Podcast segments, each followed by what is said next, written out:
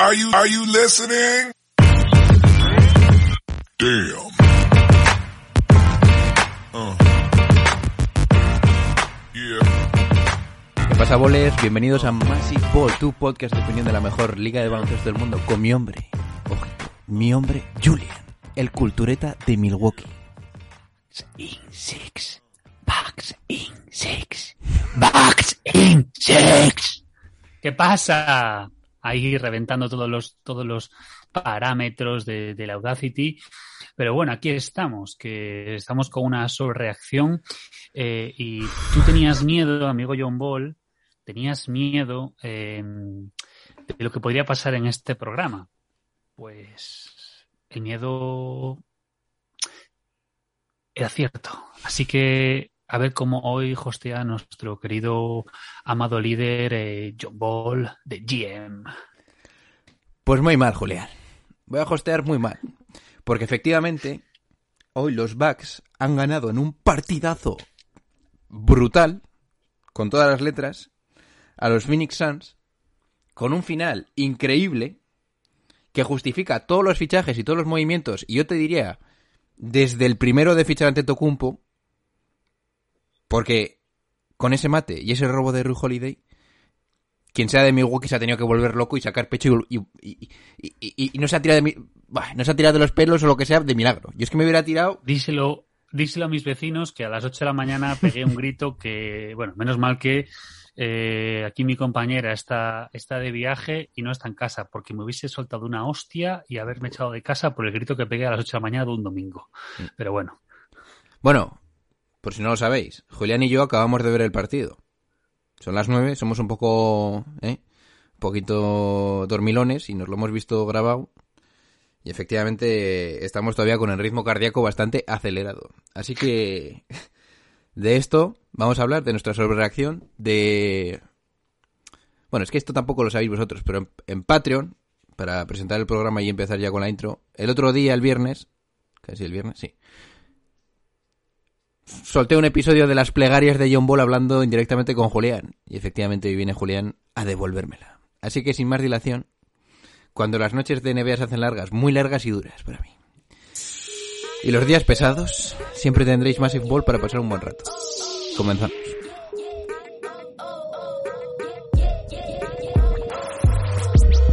Are you kidding me?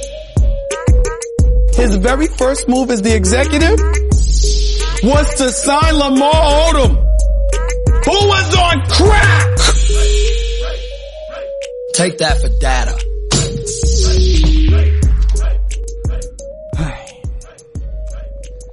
¿Cómo empezar este episodio? Si eres de Milwaukee, tienes el anillo, eh, eh, estás casi tocándolo. Si eres de Phoenix Suns, yo te diré, por mis primeras impresiones, sin pensarlo mucho, que hoy han jugado un partido de novato. Ha habido muchos tiros complicados. Chris Paul me está defraudando. Pero el no ha, def- quien no ha defraudado ha sido Giannis, Middleton, Drew Holiday, que por el segundo partido ya avisé que a mí Drew Holiday, a pesar que no estaba jugando muy bien, a mí la defensa me parece game changer. O sea, game changing. Lo que ha hecho hoy en la defensa de Booker con el partido uno arriba para Milwaukee ha sido increíble. Y los Milwaukee Bucks, para mí, están siendo los claros campeones de la NBA, ya no solo por estos últimos partidos, sino como han ajustado la serie. Sí, han ajustado la serie con mi hombre Baden-Holzer tirando ese primer partido a la basura. Madre mía, la vuelta de Yanis es un cuento de hadas que está saliendo perfecto para el equipo de Milwaukee. Primeras impresiones, mi hombre Julian.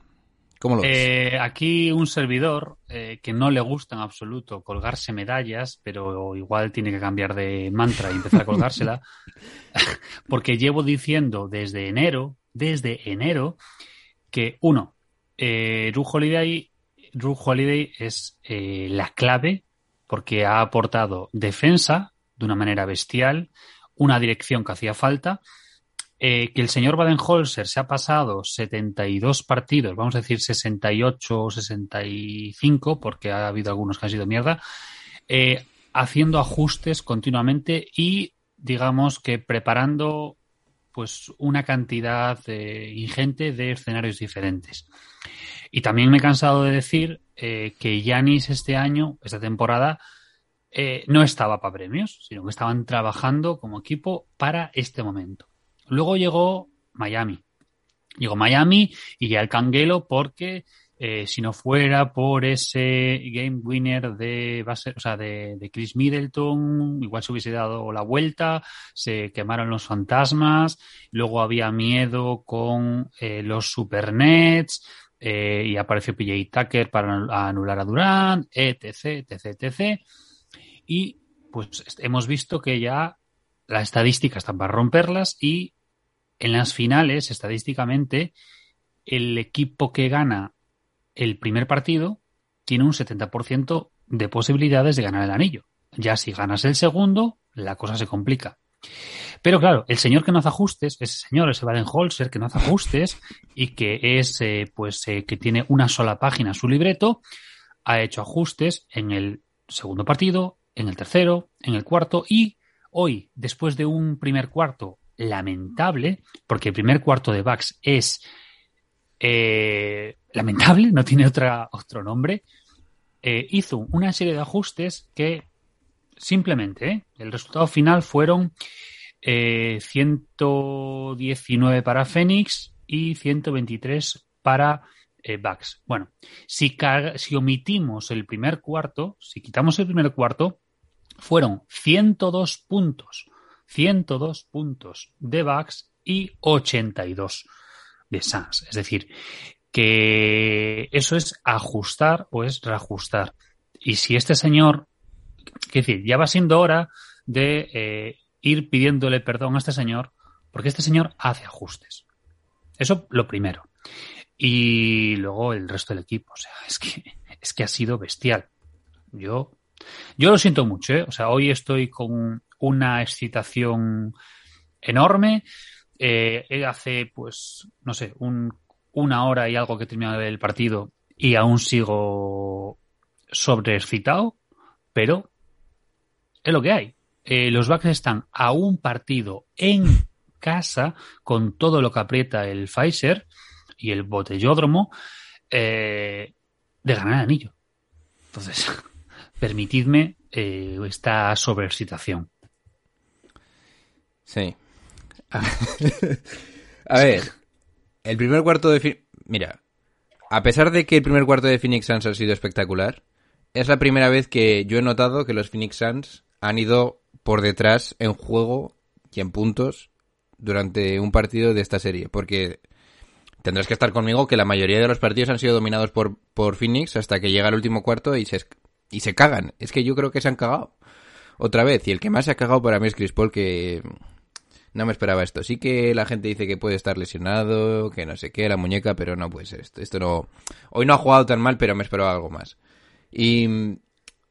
Y sí, hoy sí que me voy con la sensación de que los Phoenix Suns están más derrotados de. Me cuesta verles mucho ganar un partido ahora mismo en, eh, Milwaukee. Pero bueno, eh, yo estaba bastante hypeado con el inicio. Me, me pareció impecable.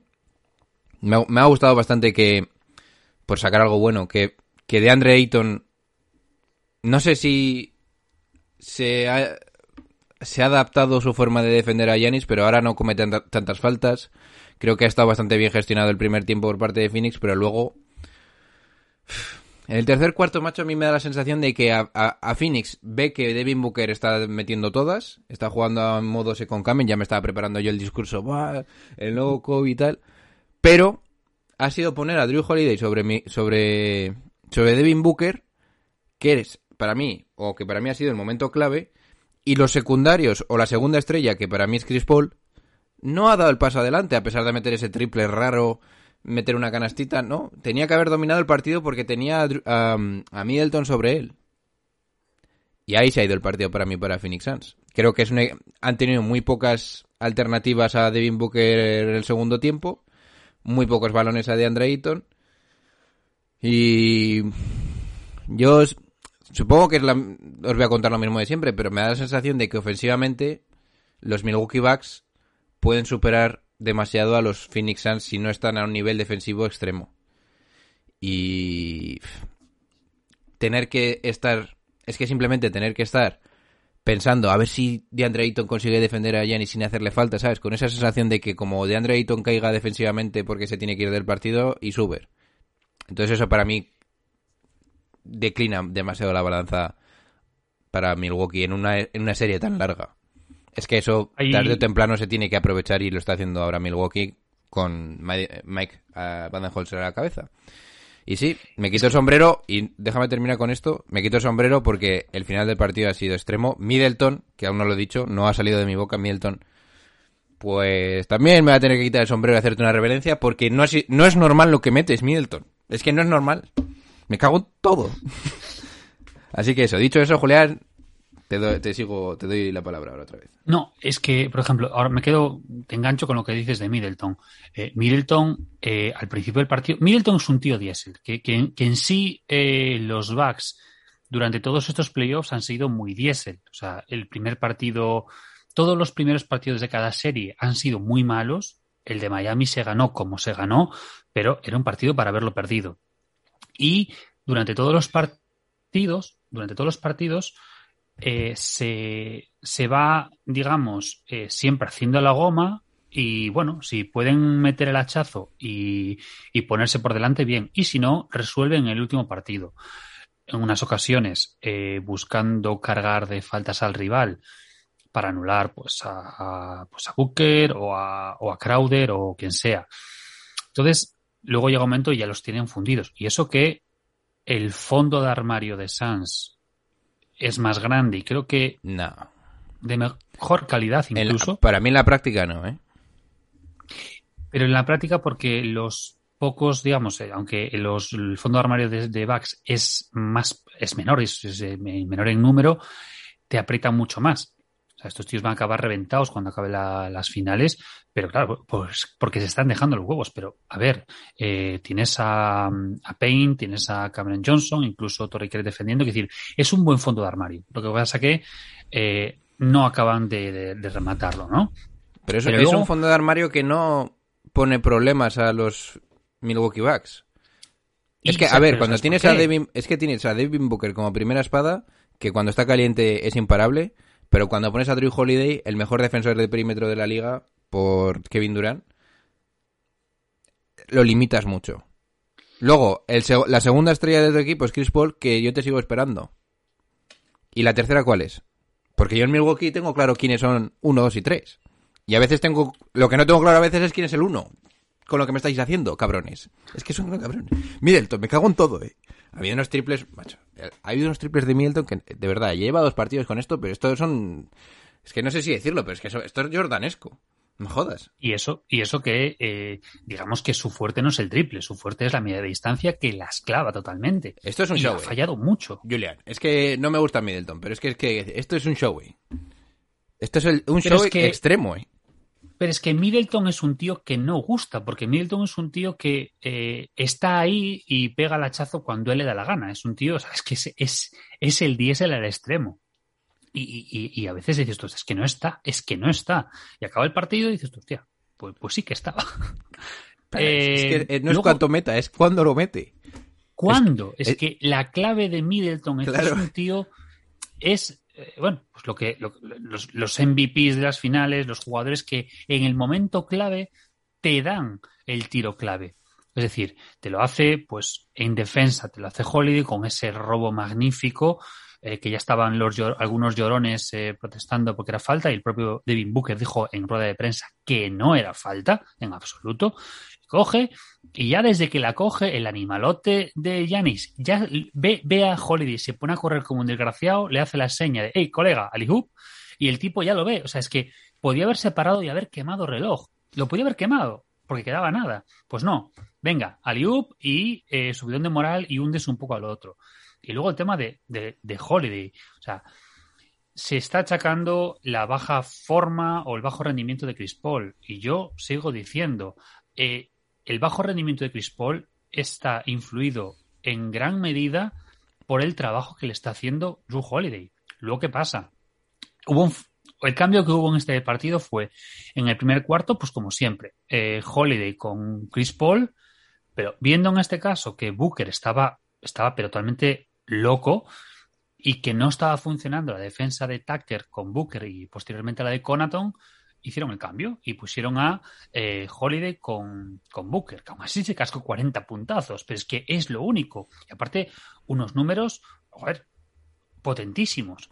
O sea, por encima del 51% en field goals, eh, 2 de 4 en triples, eh, 80% en, tiros libres, es decir, Booker perfecto. Pero es que el resto, o sea, faltó, faltó eh, el resto del equipo, porque Ayton, Ayton ha hecho un gran partido. Lo que pasa es que Ayton le han hecho una jugada muy buena, que es eh, sacarlo, ¿no? Atraerle, pues eh, ponerlo con, con o a lo mejor Giannis se movía y cuando veían el hueco en el interior, pues pumba, buscaban a Booker, buscaban a, perdón, a Booker no, perdón, buscaban a López o buscaban a, a cualquier otro cuando hubiera por ahí dentro y a reventarla. Y, y, no han necesitado, como, como lo intentaron, por ejemplo, en el primer partido, vamos a jugárnoslo todo con triples. No. Dos, dos, dos, dos, dos, un poco a lo, a lo old school, o sea, a pre-años 80 de intentar ganar el partido desde eh, la pintura, media distancia, rebotes y, y, sobre todo, y fundamental, a la defensa. Nos cansamos y lo dijimos cuando, cuando fue del, del, del Big Three de Nets, cuando se produjo el, el traspaso, que las defensas ganan campeonatos.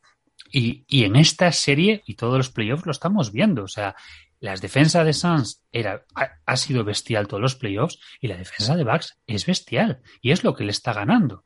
Los robos eh, y, los, los turnovers de, de, de, Bucks. Eh, ese último, ese último robo a Booker con esa contra. O sea, es que es clave.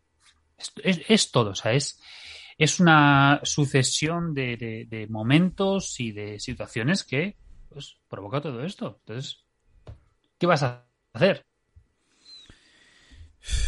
No sé qué vamos a hacer ya. Ya sabéis que quería que ganase claro. Phoenix, pero mm, es que a mí me da la sensación de que Phoenix tiene una estrella y tres cuartos. Y los Milwaukee Bucks... Yo creo que no se puede... ¿Qué decir? Ayton. Ayton, es decir, no sabes quién es la tercera estrella. Yo creo que claramente la tercera estrella es Ayton. Lo que pasa que eh, seguimos en lo mismo. Eh, ya, pero aunque es una es estrella que no liga... es una estrella que no pone presión sobre la otra estrella. Y sin embargo, todas las estrellas de Milwaukee pueden poner presión sobre las de Phoenix. Ya, pero es que estamos hablando de que por comparar un, un one to one, eh, claro, Ayton es un jugador que es su tercer año en la liga, que ha tardado en desarrollar por lo de siempre. La primera temporada de un rookie, sobre todo de un center, es muy complicada. La segunda se perdió, creo que fueron 25 o 35 partidos por el tema de, la, de los diuréticos y luego el parón. Esta ha sido su primera gran temporada. Y delante tenía a un tío que ha sido dos veces MVP y de jugador defensivo del año y en su momento había sido Most Improved Player. O sea, eh, compararlo en el uno a uno es, es, es, es, una bestialidad. O sea, puedes, puedes compararlo si quieres con, con Brook López o con Boy Portis, pero es que aún no podemos eh, calificarlo como tal. Ayton es un pedazo de jugador, es un interior bestial y está haciendo su trabajo dentro de lo que puede.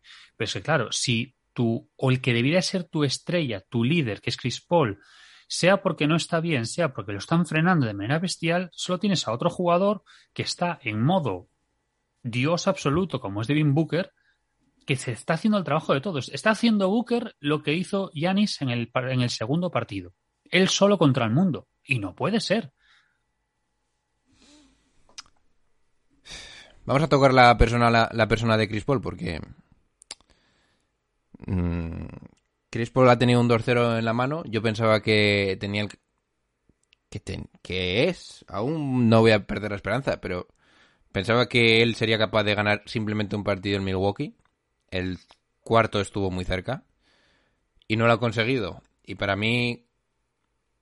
Está perdiendo la oportunidad de. De, verdad tener un lugar muy alto en la historia.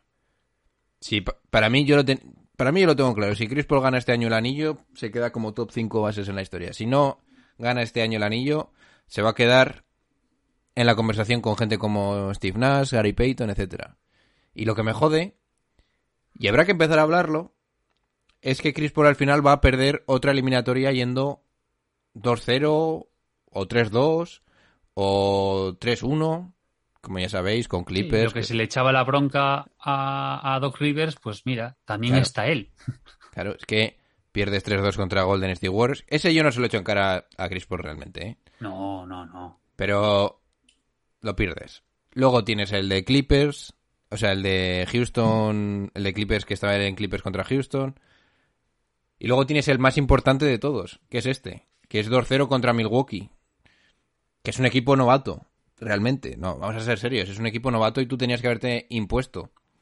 Me da la sensación que tenías que haber jugado pues un poco, o, yo les veía un poco como pues esos eh, de Duncan que se encuentran a un LeBron James que todavía está muy verde. Pues yo pensaba que eso iba a pasar. Y si pierde Chris Paul, pues va a tener que irse con esa con ese San Benito de perder eliminatorias que tienes ganadas. Y esta para mí está medio ganada, realmente, os lo digo en serio. ¿eh? Yo creo que está medio ganada. El primer partido lo puedes perder en Milwaukee, pero el segundo ya no. Así que bueno, eh, ahora tienes que pelear quizás el partido más importante de tu vida, el partido con más tensión de tu vida, en el que más estás obligado a ganar, evidentemente. Y si lo palmas, pues y Uber, y no creo que Chris Paul vuelva a estar en una situación como esta. Que quizás es suficiente para colocarle en un escalafón muy alto de la historia. Bueno, pues igual sí, pero a mí me ha decepcionado. Y por parte de Devin Booker, yo digo una cosa, Devin, yo ya sabes que tú para mí eres con Cami y todas estas cosas. Pero yo, personalmente, si fuera tú, intentaría saber en qué momento tienes que forzar tanto la maquinaria como lo estás forzando. Porque quieras que no son tiros muy forzados que los estás metiendo. Porque tu equipo no tiene otra opción. No sé si era culpa tuya o del entrenador o de Chris Paul. Pero hay, hay que ser un pelín más listo en qué momentos tienes que tirártelas todas. Porque en el tercer cuarto ha sido aclarado, aclarado, tras aclarado, que se ha acabado cuando ha perdido el balón contra Drew Holiday. Así que bueno, mm, muchas dudas en Phoenix. Creo que tienen pocos pocas alternativas cuando no está Paul. Y se está viendo que cuando además tienes una defensa tan elite, tan elite, es que es una defensa de élite, como que es Milwaukee, pues es lo que.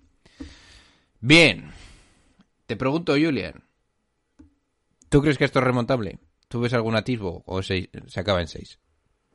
Eh, ahora hay que lidiar con la presión. El tema es quién va a tener más presión. Si el que va liderando y está a un partido que va a tener el apoyo de más de 17.000 personas que aprietan muchísimo, o, pues en este caso, los Suns que tienen que pues remontar precisamente contra los elementos.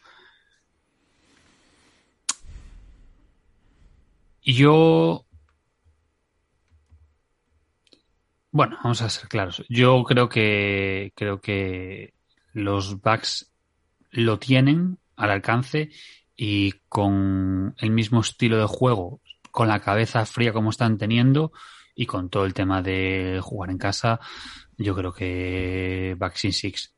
O sea, me comeré, igual me como mis palabras, pero es que tal y como están jugando, con la cabeza que están jugando eh, y y que en ningún momento salen del partido. Y si salen del partido es porque no están arrancando, que es al principio. En el momento que entran, es que es que no, no, no hay forma de, cogerlo. O sea, se van, creo que máximo de 14 o 12 puntos en la máxima diferencia. Y después, o sea, sí, se dejan caer un poquito cuando descansan los titulares, pero es que después eh, pum, pum, pum, o sea, presión, presión, presión, y les fuerzan. Y yo creo que esa presión a, a Sans le va a poder. Y es eso. Eh, Chris Paul, por ejemplo, eh, perdió los nervios ayer varias veces. En varias ocasiones eh, perdió la cabeza porque se veía mm, impotente. Y de hecho, en el. Creo que es en el. Es en el. En el aliu final que, le pega un empujón a, a Yanis que, bueno, que no se, no se, o sea, no se desequilibra Yanis de, de, milagro, porque se podía haber roto la crisma. O, otra más de Chris Paul. Y mira que me gusta Chris Paul, pero cuando, cuando pierde la cabeza es uno de los mayores hijos de puta que hay en, en la faz de la Tierra. Yo no lo vi, la verdad. Yo estaba ya con las manos en la cabeza.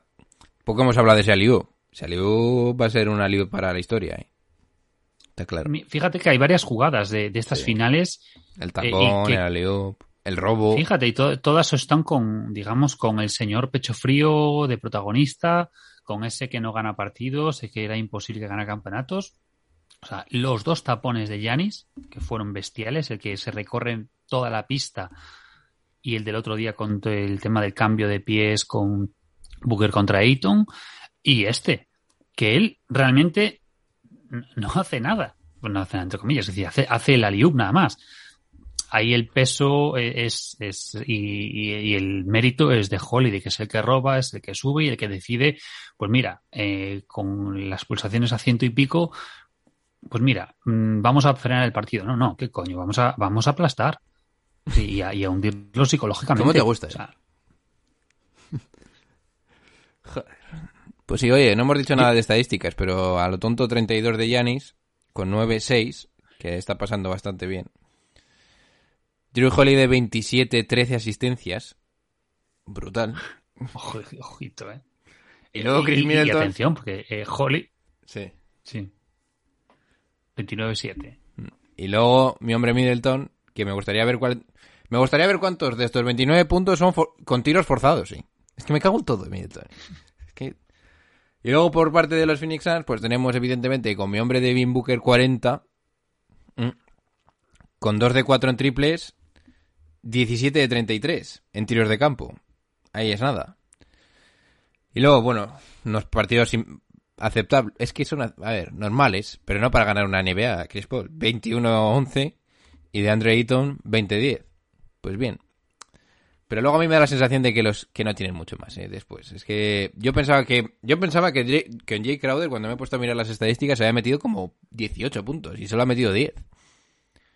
Mm, Es que tuvo un momento que Sí, parecía sí. que iba que iba a apretar, pero no, otra vez. Otra vez volvió a fallar. Yo pensaba que eh, se enchufaba, Sí, pero que va. Pues bueno. Eh, Luego hay un tema, hay un tema con Holiday, o sea, hablamos de 13 asistencias de Holiday, sí, pero es que luego lo de siempre. Holiday, eh, ahí si le añadiéramos las, eh, digamos, el penúltimo pase que suele dar, le sumarías igual otras 13, porque mm, él provoca la mayoría de los, de los puntos de, de, de Bucks, directa o indirectamente. Es, es una jartada lo que este hombre provoca. Y luego, tres datos de, de estadística. Eh, el tema de la pintura, o sea, eh, Phoenix supera 52 a 46 en puntos en la pintura, algo que siempre suele dominar Milwaukee. Eh, los puntos en segunda oportunidad que también suele dominar los Milwaukee, pues es Phoenix 14-12, pero donde rompen son con los fast break points, es decir, los, los, estos puntos de, de, de, de contra son 21 de Milwaukee y 12 de Phoenix, que es donde un poco eh, mete, mete el hachazo. Y, y, luego me encanta lo de los charts, el tema de los mapitas de calor, que tiene una burrada de fallos en el, en el triple los backs. Y, pero es que, claro, y, ves la, zona, la, zona de, tiro, la zona de acierto de, de, Phoenix, que es la zona por la que siempre está rondando Booker. En cambio, ves la zona de que suele frecuentar Paul y todos son crucecitas rojas. O sea, manda narices, ¿eh? Yeah. Pues bien, chavales. Eh, estoy viendo en la NBA.com el mate de Yanis eh, de Aliup encima de Chris Paul, madre mía. Vaya fotos, vaya momentos que nos están dando esta final. Vaya calentadas de Booker y de Middleton. En el tercer cuarto ha sido un duelo de pistoleros brutal. ¿eh? Es que no, yo creo que no hemos hablado mucho de eso, pero en el tercer cuarto, tú, bueno, la sensación que tenía yo era que, madre mía, Devin Booker, lo que estás haciendo. Y con Milwaukee era, joder, a ver si la fallan ya. ¿Sabes? Esa sensación sí que la suelo tener bastante cuando está Middleton calentito. Pero bueno. Sí, sí, que es cuando se casca en el tercer cuarto, se casca ese eh, 11 puntos con 5 de 7 en Claro. de campo. Para allá, Middleton. Pues no, no para. En fin. Eh, pues yo qué sé, no sé. Yo estoy jodido, ya, lo imagi- ya me imagináis. Aquí, pues, haciendo lo que puedo. Siguiente partido. Que no sé qué hora es. Jueves 20. La- no, la madrugada del martes para el miércoles. Claro. Martes al miércoles, ¿a qué hora? Lo tienes por ahí, si lo estoy viendo en nba.com. Eh, A las 3. a las 3. Pues supongo que igual estoy yo también, así que estarás tú, te pasarás a... a- a- a- Yo no puedo. Ah, no yo puedes. no puedo. Yo no, no, no puedo, no puedo porque me, me da un jamacu. No, no puedo. Ah, ah. Hombre, pero, pero hacer el podcast de sobre, sobre reacción, porque eso sí Ah, que el de es sobre reacción sí. sobre reacción sí va a serlo, eh. Sí, sí, sí. Pero yo, yo, yo estos partidos en directo no puedo verlo. Me Eh. pongo, me pongo, me pongo muy nervioso. Sí, sí, la verdad es que yo un partido quizás normal sí, pero este ya, ya no. Pero ya, ya, ya a partir de cuando iban 2-1 a favor de Phoenix, ya está demasiado involucrado en la final y de verdad que no... Lo bueno de verlo con, con, con repeticiones es que puedes parar tu dolor, ¿no? en cuando quieras. Pero bueno. Volver atrás, No, revisar. decir, va, ya tal. palmado, ¿no? Pues ahora. Ya cuando, me- cuando ha hecho la liop yo he cortado ya, ¿eh? Ya he ta- por culo ya.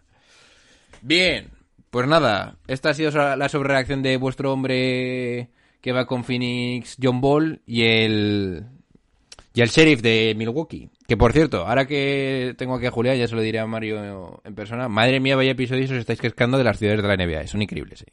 Te lo digo ya. ¿eh? Eso es increíble. Os recomiendo a todo el mundo que os escuchéis el de Phoenix, que ha sido el último reciente. Es increíble. Bueno, en fin. Ya entiendo mucho por qué os molan tanto los puretas, ¿eh? Suscriptores. Joder, ya lo creo. Se lo, lo hablaba con, con Mario ayer. Sí, sí, me cago en la puta. O sea, ¿por qué tienen que gustar tanto estos episodios? Con la de Chollo que cago en la puta. No, en serio, mola mucho eh, preparar estos episodios porque, joder, investigas mucho, ves mucho, eh, pero, uff, eh, llevan muchos chollos. De hecho, son episodios que los planificamos con dos y tres semanas de antelación. Eh, es buscar, buscar la ciudad, historia, la franquicia, eh, partidos clave, buscar gente que haya estado por allí. Mm. Pero bueno, de hecho ya tenemos el siguiente planificado. No sabemos para cuándo, pero ya está la próxima ciudad planificada. ¿Cuál es? Dándonos un adelanto. Atlanta. Atlanta. Pues me lo voy a escuchar a fuego. Es que además se, apre- se aprende... de- Sabiendo la historia de la ciudad, se aprende mucho de por qué es así la franquicia. Y eso... Conozco poca... poco contenido que te pueda hacer una explicación tan densa como lo que hacéis vosotros, ¿eh? Así que me quito el sombrero también con vosotros. Bien. Pues nada, lo vamos a ir dejando aquí. Eh, yo también, si queréis saber mi predicción, yo creo que los Bucks van a ganar. Ya, el sexto partido. Si ganan el Cállate que sexto... eres un puto gafe. Que tú eres un puto gafe. Si no ganan el sexto, gana Phoenix, ¿eh? También te lo digo. Ay, ay. No, pero deberían ganar. Es que yo veo... Yo... No, no sé si estabas tú cuando hicieron el- hicisteis un Twitch o lo hizo Oscar que empezaron a hablar de las predicciones. Y yo escribí en un momento, estoy poniendo Phoenix en 5 y tal, pero conforme me estaba dando cuenta y analizaba, sin haber empezado la, la eliminatoria, digo, madre mía, pues si es que el matchup es para Milwaukee. Y efectivamente es lo que está pasando. Es que es para Milwaukee claramente. Y la cagué porque me gusta Devin Booker y ya está, pero... Vaya cagada me casqué, vaya, vaya, vaya triple. En fin. Pues nada. ¿Tienes últimas declaraciones, Julian? ¿Algo que soltar, algo que quitarte del pecho? Go backs, yo qué sé. Yo solo quiero y solo espero que sea ese in Six y ya está. Y que se acabe esto de una puñetera vez. Si no ganan en 6, te quedas calvo ya, o, o- o canoso, eh. te lo digo ya. eh. Eh, sí, probablemente Sí, sí. sí. Bien, pues nada, lo dejamos aquí, chicos. Gracias por estar ahí. Os recordamos que os podéis seguir, nos podéis seguir en las plataformas oficiales, Instagram, Twitch, eh, Twitter y todas estas movidas que tenemos ya, no sabemos ni lo que tenemos. Si queréis apoyar el proyecto, podéis pasaros por Patreon a escuchar mis plegarias, ¿eh? Y muchos posts y contenidos que hacemos especial y privado. Y no os decimos nada y lo decimos todo, se van despidiendo de ustedes. Vuestro hombre, Julian. El sheriff de Milwaukee, porque si ganan los Milwaukee te voy a tener que empezar a llamar así. Bucks in Six. Y vuestro hoster, hoy, como siempre, yo. Venga, chicos, para todo bien. Are you kidding me? His very first move as the executive was to sign Lamar Odom, who was on crack. Take that for data.